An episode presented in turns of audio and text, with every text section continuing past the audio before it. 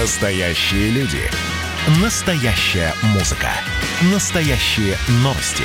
Радио «Комсомольская правда». Радио про настоящее.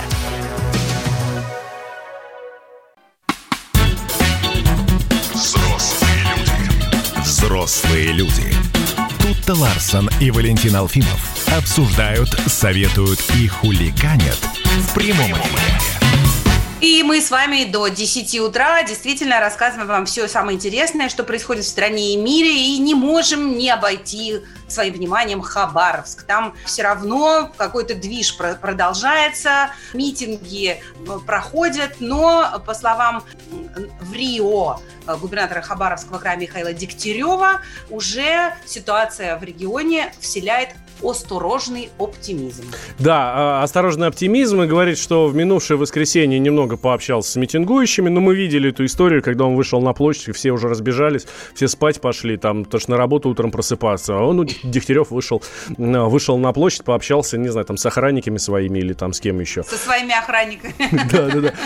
Которые его сопровождали. И говорит, даже самые агрессивно настроенные по отношению ко мне люди после общения успокаивались, верили мне. Это вселяет как раз вот тот самый осторожный оптимизм. Тем временем силовики изъяли у протестующих не что-нибудь, а целый топор, целые ножи. И м, так что, может быть, тут а, про какой осторожный оптимизм говорит-то вообще Михаил Дегтярев? Там люди с топорами и ножами выходят. Слава богу, не машут ими пока.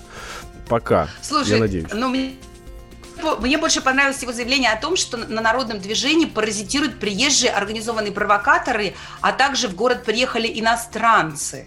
Вот я вот, меня больше всего интересует, что эти иностранцы приехали в город, где, ну, да и в страну в период закрытых границ и невозможности Может, может у олигарха Сергея Шнурова есть какое-нибудь иностранное гражданство, и он про него говорит? Нет, это точно вряд ли. Может, Шнуров, конечно, привез с собой э, я не знаю, там, финского панкрокера с собой за компанию.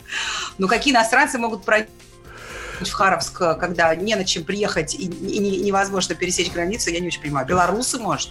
А, тоже иностранцы, а почему нет?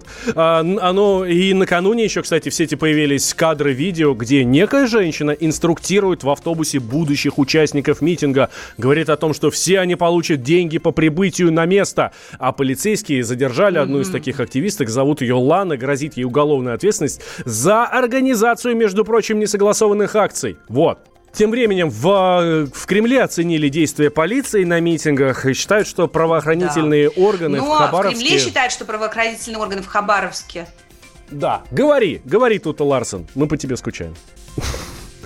Ну так вот, в Кремле считают, что правоохранительные органы в Хабаровске, где проходят несанкционированные митинги, действуют корректно и с учетом вообще, вообще вот этой всей ситуации с арестом э, Сергея Фургала, э, он говорит, э, э, Дмитрий Песков, э, пресс-секретарь президента, говорит, в целом все корректно. Да, случай беспрецедентный, но в целом все корректно. Давайте послушаем Дмитрия Пескова случай в Хабаровске достаточно беспрецедентный. Еще ни разу, если я правильно помню, руководители российского региона не обвиняли в причастности к самому тяжкому преступлению, к убийству. Этим можно объяснять действия правоохранительных и следственных органов по э, задержанию и э, аресту Фургала. С этим же связано и назначение исполняющего обязанности главы региона Дегтярева. И этим же, наверное, объясняется эмоциональная реакция хабаровчан и э, некоторых других жителей региона. В настоящее время Дегтярев на месте работает. Он находится в процессе активного общения с хабаровчанами и с жителями Хабаровского края. Надеемся, что активными делами он продемонстрирует главную цель. Это заботу именно о жителях края. А... Это был Дмитрий Песков о, о том, а, как из Кремля выглядит ситуация в Хабаровском крае. И Кремль, между тем, рассчитывает, что а, Михаил Дегтярев своими делами продемонстрирует рабо- заботу о жителях региона, будет с ними активно общаться и будет заботиться о судьбах края в плане социально-экономического развития и решения насущных проблем. Мне кажется, вот в этом месте Михаилу Дегтяреву снова нужно попросить денег у федерального правительства, ссылаясь на эти добрые слова. Да, так так и скажет, я тут пр- прочитал, о чем вы говорили, и, конечно, мне для этого нужно, нужно некой суммы. Ну, кстати, про Сергея Шнурова, которого мы сегодня с тобой уже упоминали, э, тут стало понятно все-таки, наконец, для чего Сергей Шнуров приехал в э, Хабаровск. Он взял интервью у Михаила Дегтярева, э, там, ну, собственно, обо всем, обо всей вот этой вот ситуации. Давайте сейчас небольшой фрагмент как раз этого интервью услышим, как раз где Шнуров и предъявляет Дегтяреву, говорит, народ-то, между прочим, на площади выходил. Весь народ выходил да. на площади, кричали «Выходи, выходи, да. выходи!» И что-то вы, как вот такая невеста, не очень стремились ну, почему? выходить. А вот это кресло, оно ко многому обязывает. Согласен. Я же, когда зашел в этот кабинет, я же фотографировал, показывал стол. Угу. Ну, здесь метр бумаг был. Один угу. метр высотой постановлений, писем, согласований. Даже военного комиссара мне пришлось срочно согласовать. Угу. Вот я пришел, этим занимался. Какие митинги, какие выходы. Все сделал, стол чистый. Сказал, обещание выдерживаю. Уже третий день действительно вот так общаюсь. Метр не дал Михаилу Дегтяреву выйти на площадь к людям. Так можно было сфотографировать этот метр, выложить в соцсети и сказать, друзья, сейчас разгребу и выйду. Ну, в конце концов, есть же какие-то варианты общения с людьми. Не обязательно даже было на улицу выходить. Как-то надо было объяснить. Вообще, с нами на связи... Да. Вообще Михаил Дегтярев мог бы запустить э, флешмоб, сфотографировать свой метр и выложи его в социальные сети. Эдуард Грищук, корреспондент «Комсомольской правды» в Хабаровске, с нами на связи. Эдуард, здравствуй. Э, приветствую, друзья. Привет, коллеги. Привет, Привет. Россия. А, ну э, что, Дегтярев теперь регулярно будет на работу, ой, на работу, на работу ходить и к э, людям выходить? Метр-то он свой разгреб Мимо людей. Уже. Ну, метр-то он, конечно же, свой разгреб, но помимо этого метра еще несколько тысяч километров, которые разделяют э, одну часть Хабаровского края от другого. И Дегтярев, как варяг, естественно, должен а, разведать все свои владения. В данный момент находится, насколько я помню, в городе Комсомольск-на-Амуре. А, смотрит, что же там творится у нас. Так, а там ситуация как-то а, кардинально отличается от Хабаровска? А, там ситуация кардинально отличается от Хабаровска. Ну, во-первых, там а, меньше митингующих, а во-вторых, там больше проблем. То есть город, о котором говорят, что там строят лучше в мире самолеты, там строят лучше в мире корабли, в представлении Дегтярева был ну, каким-то таким космопортом, не знаю, нанотехнологичным и так далее. А когда э, в Рио появился в Комсомольске, он посмотрел, что там есть масса проблем. Это разбитые дороги, это неухоженные дворы, дома и так далее. И он сказал, ребята, что-то нужно делать с этим срочно. И уже, и уже расписал план, что будет делать, или пока еще нет? Ну, уже э, начал раздавать э, задания своим коллегам. Это уже точно. Слушай, а вот осторожный оптимизм, который почувствовал Михаил Дегтярев, а, хабаровчане его чувствуют или еще не дошло? Вы знаете, хабаровчане э, осторожный оптимизм начинают потихонечку чувствовать. Хотя э, вчера вот была одна из э, таких же больших акций, проходила она не на площади Ленина, а возле суда. Напомню, что вчера осудили э, водителя фургаломобиля. То есть на митинге была такая машина, она брендирована была портретами губернатора, экс-губернатора Хабаровского края, надписью «Я фургал» и так далее. Я сегодня связался со своими коллегами из э, ГИБДД, значит, вот по части 6 дробь 1 статьи 20 точка 2 КАК нарушение правил собрания его осудили, пока арестован на 8 суток. И вот вчера э, толпа, э, люди, извините, люди чуть ли не штурмом хотели взять этот суд.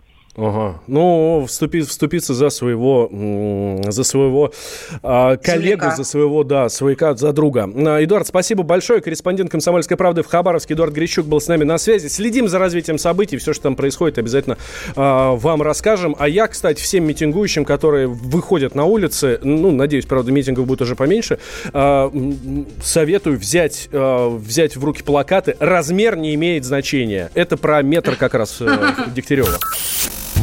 Но вы же взрослые люди. Можно вести себя посерьезней.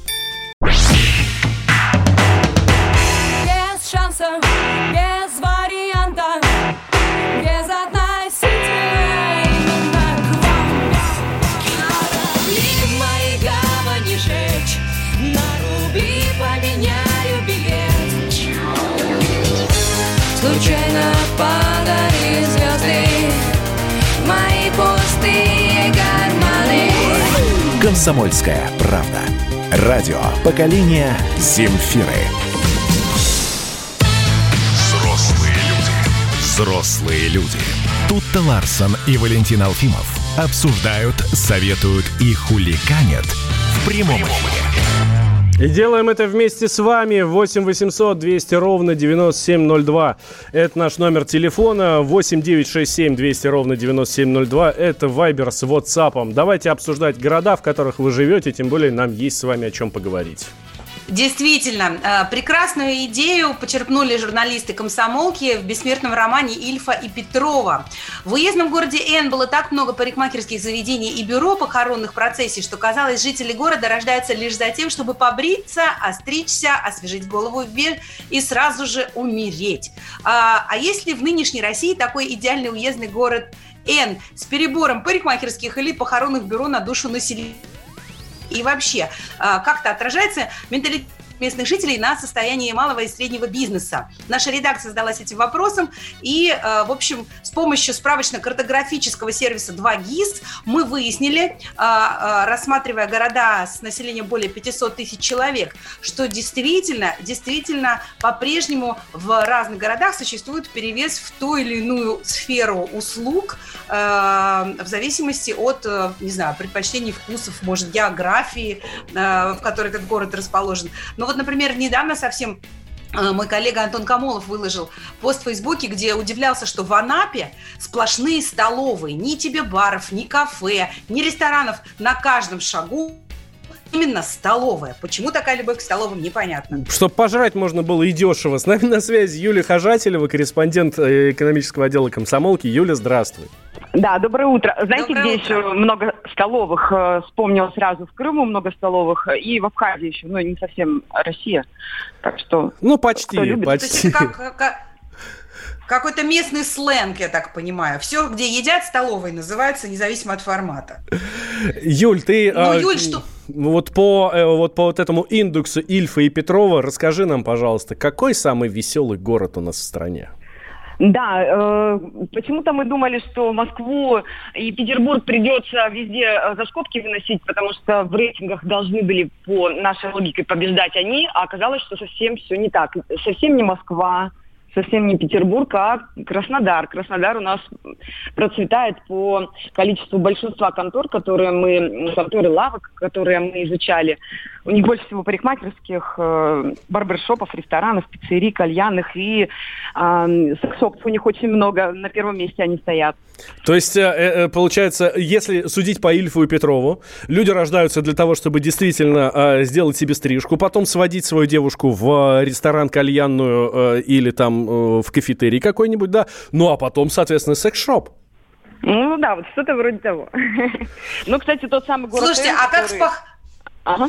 да, с похоронными конторами как дело обстоит? Э, Да, вот э, город Н. Мы ну, примерно представили, что это, скорее всего, ну, по нашим подсчетам, скорее всего, это Иркутск.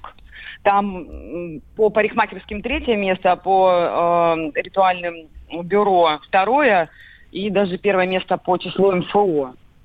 Э, эм, эм, это микрофинансовые э, микрокредит, это был- э, да, вот эта микрофинансовые история, да? организации. Москва, кстати, на самом последнем месте. В Москве меньше всего вот этих вот э, кредитных э, э, микрофинансовых организаций, где можно занять там до получки, такие мелкие.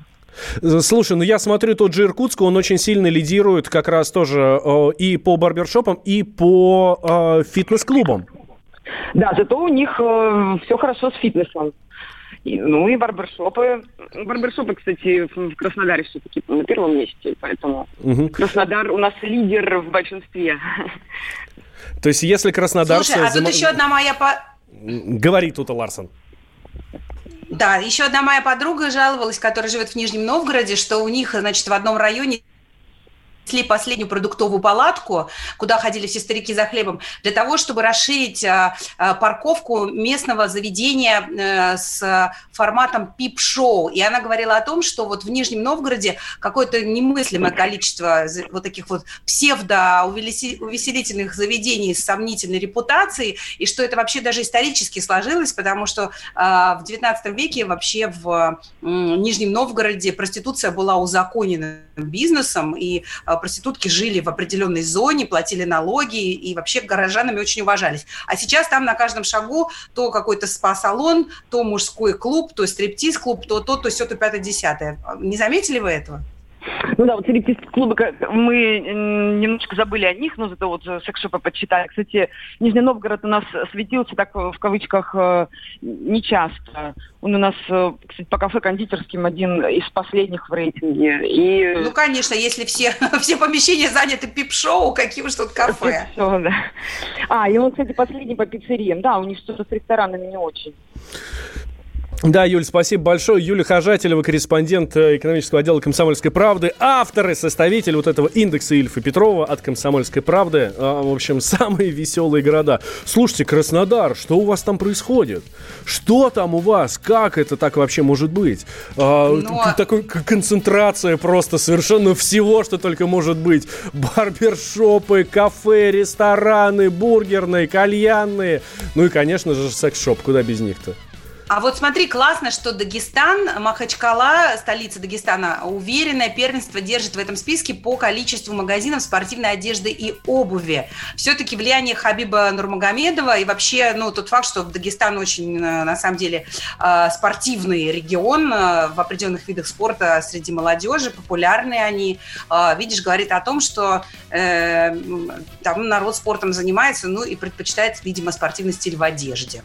Что пишете вы, дорогие друзья. А я напоминаю, на наши координаты плюс 7 967 200 ровно 9702. Это Вайбер и WhatsApp. Или 8 800 200 ровно 9702. Спрашиваем мы у вас, а как у вас вообще дела в городе обстоят с малым бизнесом? Чего хватает, чего не хватает? Ну, а может быть, чего-то у вас совершенно перебор. Да, расскажите нам об этом. Э, и нам Наталья из Новосибирска пишет. В нашем пятиподъездном доме три парикмахерских, две аптеки и две пивнушки. Вот так вот ну, вообще праздник какой-то. Постригся, выпил и пошел за этим, за каким-нибудь э, лекарством от похмелья сразу же. Меня беспокоит, что за Уралом процветает ростовщичество, что э, именно вот в Кемерово, Владивостоке, Барнауле, Томске так расплодились пункты выдачи быстрых денег – видимо, не от хорошей жизни, но все же это вызывает определенное беспокойство. Да, совершенно очевидно, что, правда, не от э, хорошей э, жизни. Так, про барбершопы нам пишут. По количеству разных барберов э, и прочих подобных шопов Москва вне конкуренции. Вы э, очень отстали от жизни, э, друг мой. Э, Москва только на девятом месте. Да, у нас много всяких барбершопов. 546 штук. 546 официально зарегистрированных барбершопов у нас в Москве. Но э, по э, количеству заведений э, на 10 тысяч населения у нас всего там 43 сотых э, вот э, этот самый индекс. В, том, в то время, когда Краснодар, который на первом месте, там 0,98. То есть, да, практически по одной штуке на 10 тысяч населения. А в Москве намного-намного меньше. Больше, чем в два раза меньше. Кстати, Краснодар вообще в таком отрыве от всех. На втором месте Екатеринбург, там 0,64. Э, вот этот вот индекс индекс, а дальше уже идет там Казань, Тюмень, Петербург, там еще э, все намного хуже.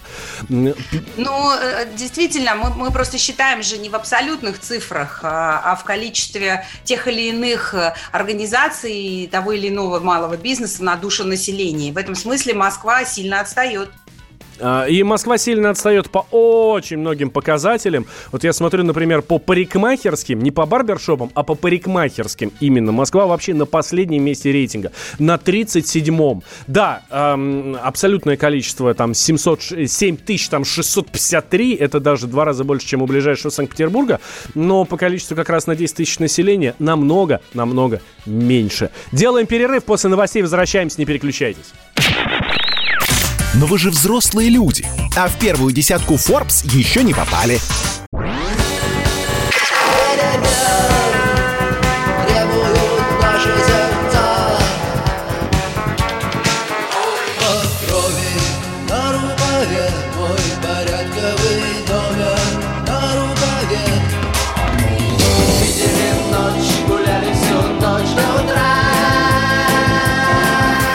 «Комсомольская правда». Радио поколения кино. Взрослые люди. Взрослые люди. Тут-то Ларсон и Валентин Алфимов обсуждают, советуют и хуликанят в прямом эфире.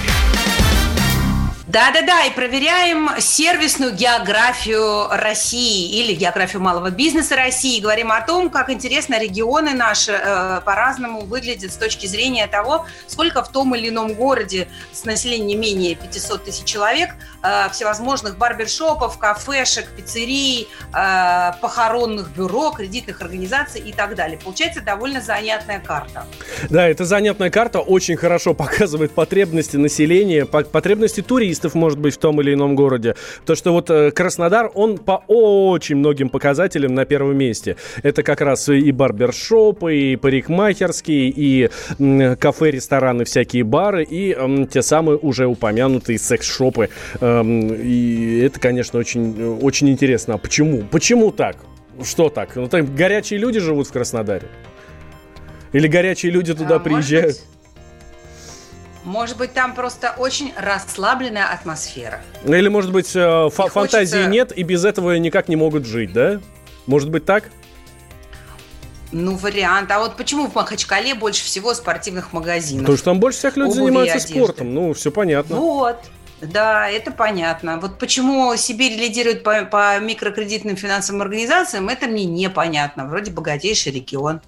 А, Вот. Но, кстати, меня в свое время поразило, мы ездили в а, Лапландию, и столица Лапландии, город Раваниеме, это очень громко сказано столица, хотя город огромный, но э, большая, большую часть составляют леса и озера, а сам городок довольно такой компактный, милый, уютный, и сосредоточенный центр а, э, в таком очень э, симпатичном месте. Я была поражена количеством парикмахерских в этом городе. Я никогда не думала, что финны так озабочены своей красотой своих волос. Ну, реально, на каждом шагу, каждая вторая дверь – это парикмахерская. Мы продуктов не могли. За- зато понимаешь? можно постричься и чувствовать себя хорошо. Но еще помимо потребностей э, населения в том или ином виде услуг, вот эта карта, наша карта «Комсомольской правды», м, которая была составлена по Ильфу и Петрову, она очень хорошо показывает, насколько развит малый э, бизнес в регионах и вообще какое отношение, не знаю, там власти к к бизнесменам или э, местных жителей к бизнесменам. Почему такое вот разделение, как раз нам и рассказал Василий Колташов, руководитель Центра политэкономических исследований Института нового общества. Всегда есть объяснение типу и распространенности малого бизнеса в том или ином регионе. В одном случае отсутствие общественного транспорта приводит к тому, что существует необходимость в огромном количестве автосервисов. Здесь э, работает большое количество малых предприятий, даже самозанятых. В другом случае, как Краснодарский край, как Крым, малый бизнес напрямую связан а, с туристическими потоками. Это рестораны, это кафе, это мелкие магазины, это различные сервисы, это гостиницы, естественно. А В других регионах еще недостаточно развитой является сеть супермаркетов, или точнее покупателей немного, и они распределены так, что супермаркетам здесь работать не очень удобно, поскольку эти покупатели просто до них не доберутся. И тогда мы можем наблюдать большое количество маленьких магазинчиков.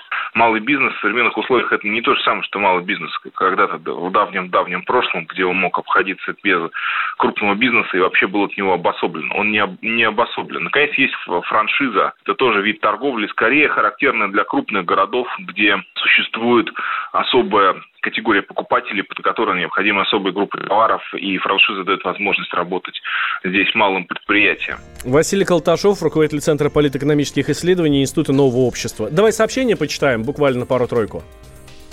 Давай.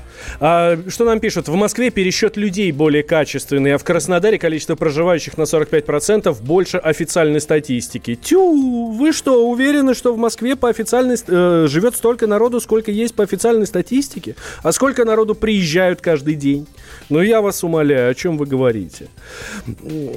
Так, а, и это, а, это еще так себе цифры пишут нам... А, а, это все в продолжении того же самого сообщения. Да, да, да. Но я подумала, знаешь, что если вам, друзья, уже как-то у себя в регионе э, надоели парикмахерские и кафешки, и столовые уже исход и, и обсижены, э, у вас появляются новые возможности. Можно слетать. Совсем скоро будет не только в Турцию, э, Танзанию и Лондон, но еще и на Мальдивы и в Объединенные Арабские Эмираты. Э, возобновляем мы с ними авиасообщение. И э, вроде как э, ОАЭ даже с 15 июля были готовы принимать россиян, но, э, в общем, мы пока колебались, были не уверены, берегли здоровье наших граждан, но вроде бы вот в МИДе допустили открытие рейсов в эти страны в самое ближайшее время. Да, а об этом э, нам заявил, нам в эксклюзивном интервью радио «Комсомольская правда» приходил сюда, вот в э, нашу студию, э, Денис Микерин, это исполняющий обязанности заместителя директора Департамента информации Министерства иностранных дел Российской Федерации. Список стран, с которыми мы ведем соответствующие переговоры, он достаточно широк. Как только эти условия будут достигнуты, никаких оснований для того, чтобы тормозить возобновление авиасообщения, железнодорожного сообщения или иных видов э, транспортного сообщения у нас нету. Наоборот, мы, собственно, мы, мы стремимся сделать так, чтобы, удовлетворив чаяние какой-то категории наших граждан, самое главное, мы не навредили. И э, в этом основном, в этом задача оперативного штаба. Это был Денис Микерин, исполняющий обязанности э, замдиректора Департамента информации МИДа. Вот. Мы у него, кстати, ну еще... и, в общем, повтор мы у него еще спросили, тут же с 1 числа, с 1 августа Евросоюз собирается закрыть границы для нас, а, для россиян. Так вот, э, Денис Микерин говорит, что, ну, они как бы в своем э, праве, имеют на это право, да, руководствуясь своими санитарными педагогическими нормами, мы своими, вот, и мы сами оценим, из какой стороны мы готовы принимать пассажиры, а из какой нет. Ну, рано или поздно мы все-таки договоримся. Но это если в двух словах.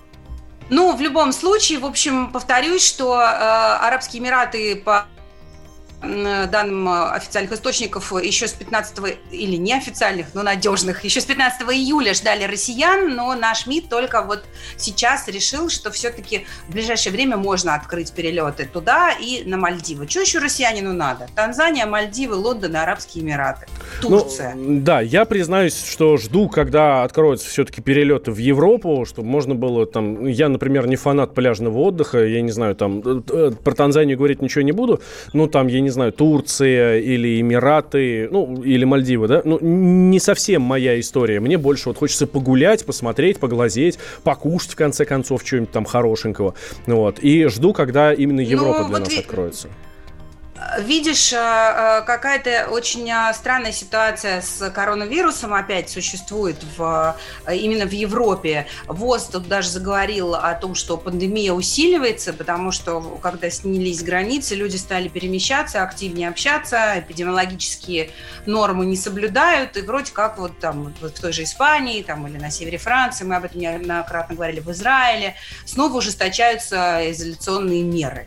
И на фоне всего этого действительно в Европу ехать нам сейчас точно не стоит. Мне кажется, что э, вот те страны, которые нас готовы принимать и в которые нам откроют авиасообщение, должны нас вполне устраивать ну, хоть, знаешь, ну, как бы даже, это даже не на безрыбье, это, в принципе, неплохой вариант, неплохой выбор. Если уж кому-то надо поехать за границу, то вот вам, пожалуйста, целый букет. Но вообще все наши эксперты, с которыми мы до сих пор говорили в эфире, рекомендуют оставаться в этом году в, у себя на родине и особо никуда не перемещаться за пределы России. А особо радикальные эксперты предлагают даже по в пределах России никуда не э, перемещаться и проводить отпуск исключительно в своей климатической зоне. Живете в Норильске, ну вот и проводите об, о, отпуск в Норильске. Ну, в лучшем, ну, в Салихард съездите, в конце концов, для смены обстановки. в общем, именно так. Так, делаем сейчас... Ну, мы тоже скоро сменим обстановку, да? Да, сменим обстановку и отправимся в коридоры власти. Через две минуты, не переключайся никуда. Но вы же взрослые люди. Пора уже яхту купить.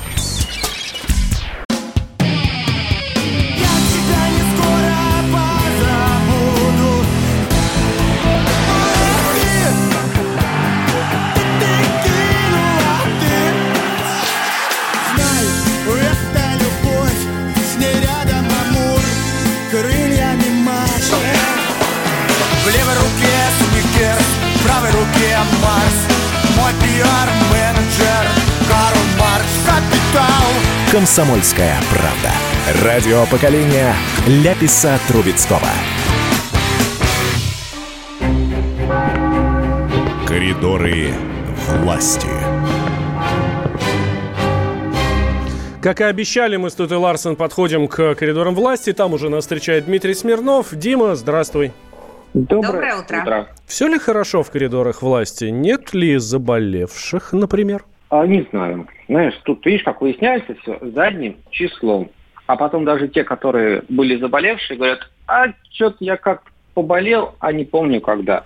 В общем, странная эта история, непонятная. А это Дима сейчас рассказывает про президента Беларуси Александра Лукашенко. Он тут заявил, что тоже переболел коронавирусом, но совершенно бессимптомно. Говорит, рад, что попал в эти 97%, которые болеют бессимптомно. Вот. Но мы-то вспоминаем, что э, Владимир Путин общался с Лукашенко несколько раз за последнее время. Он вообще, мне кажется, вот последние там месяцы видится с ним чаще, чем я со своими детьми.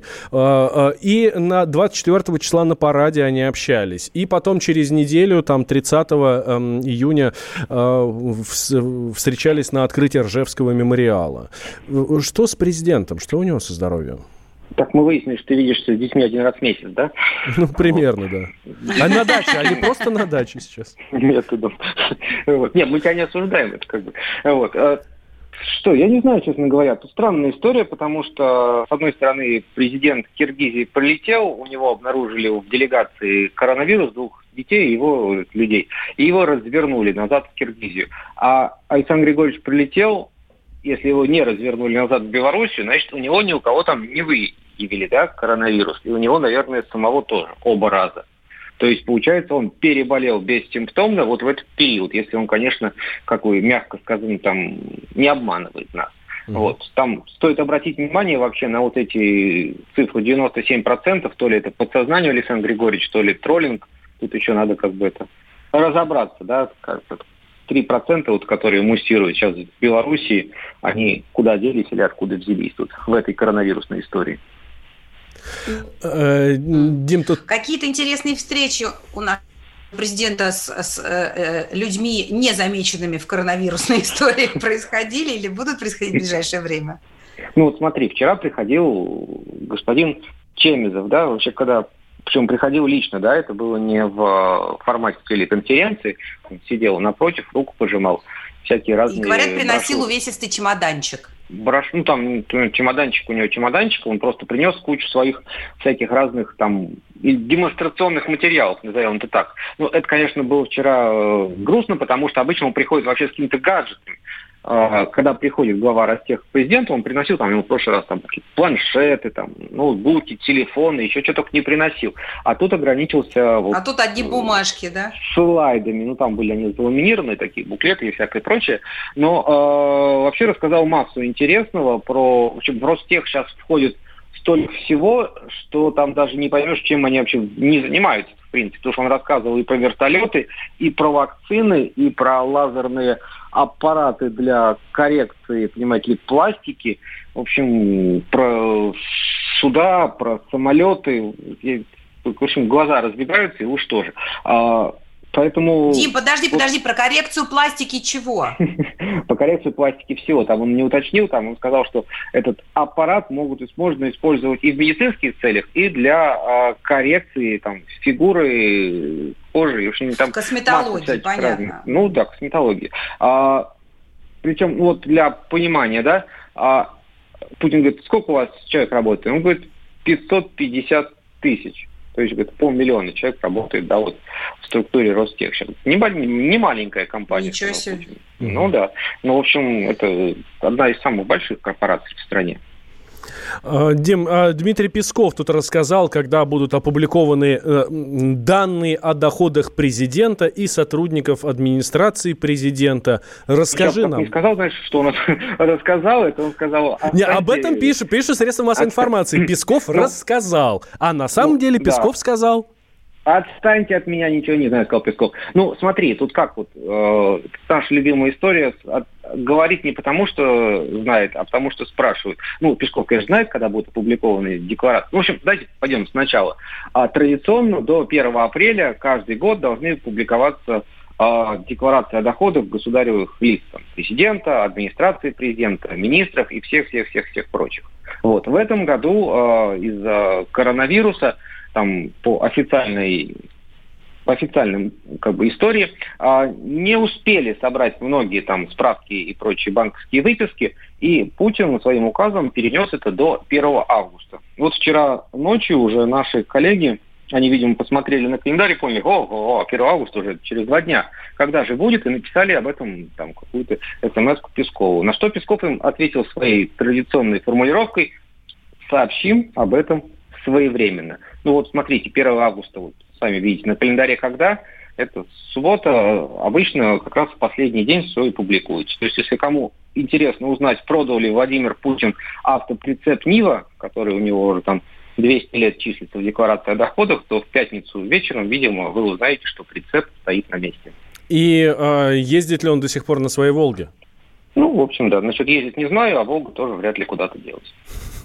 Слушай, еще вот читаю в новостях, что президент России Владимир Путин выразил особую признательность французскому коллеге Эммануэлю Макрону за помощь в реализации проекта международного экспериментального термоядерного реактора. А, и во Франции началась э, сборка и монтаж оборудования этого самого реактора. Что это за реактор? Ну, тут я вам сейчас, это надо скорее нашим друзьям из отдела науки про это рассказывать, поскольку я тут не особо специалист. Это э, плазма, это ядерный синтез, это так называемый токамак, а, устройство, которое термоядерную реакцию вырабатывает, сама ей питается – и, в общем, грозит к тому, привести к тому, что мы сможем получать когда-нибудь энергию просто из самой себя, ничего там не сжигая или не улавливая никакие солнечные лучи. Это... И, и французы, фр, французы эту штуку строят для России, правильно? Нет, нет, не так. Это международный проект, который строит на территории Франции Евро Союз, Россия. Россия это вообще придумала все еще 50-е годы, это наша научная ага. изобретение, разработка, да. А, но просто одной стране построить это не под силу, это вещь сравнимая, сопоставимая и даже превосходящая тот самый адронный коллайдер, да, о котором многие уже подзабыли. Вот. И ее строят всем миром. Россия один из главных участников этого события. Вчера во Франции как раз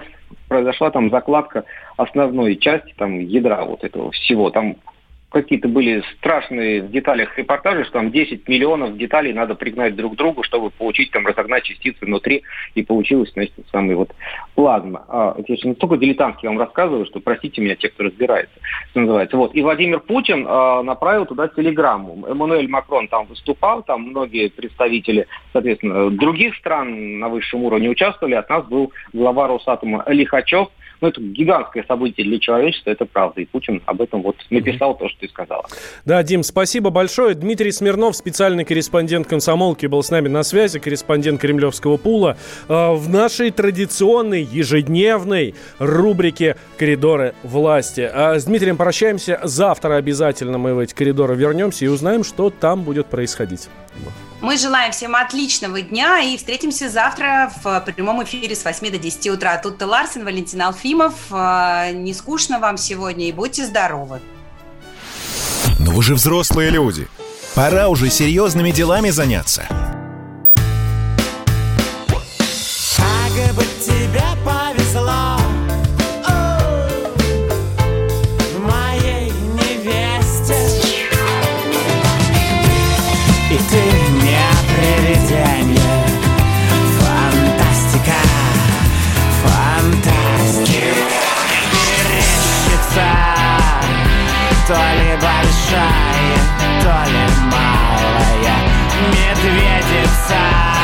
Комсомольская правда. Радио поколения Мумий тролля.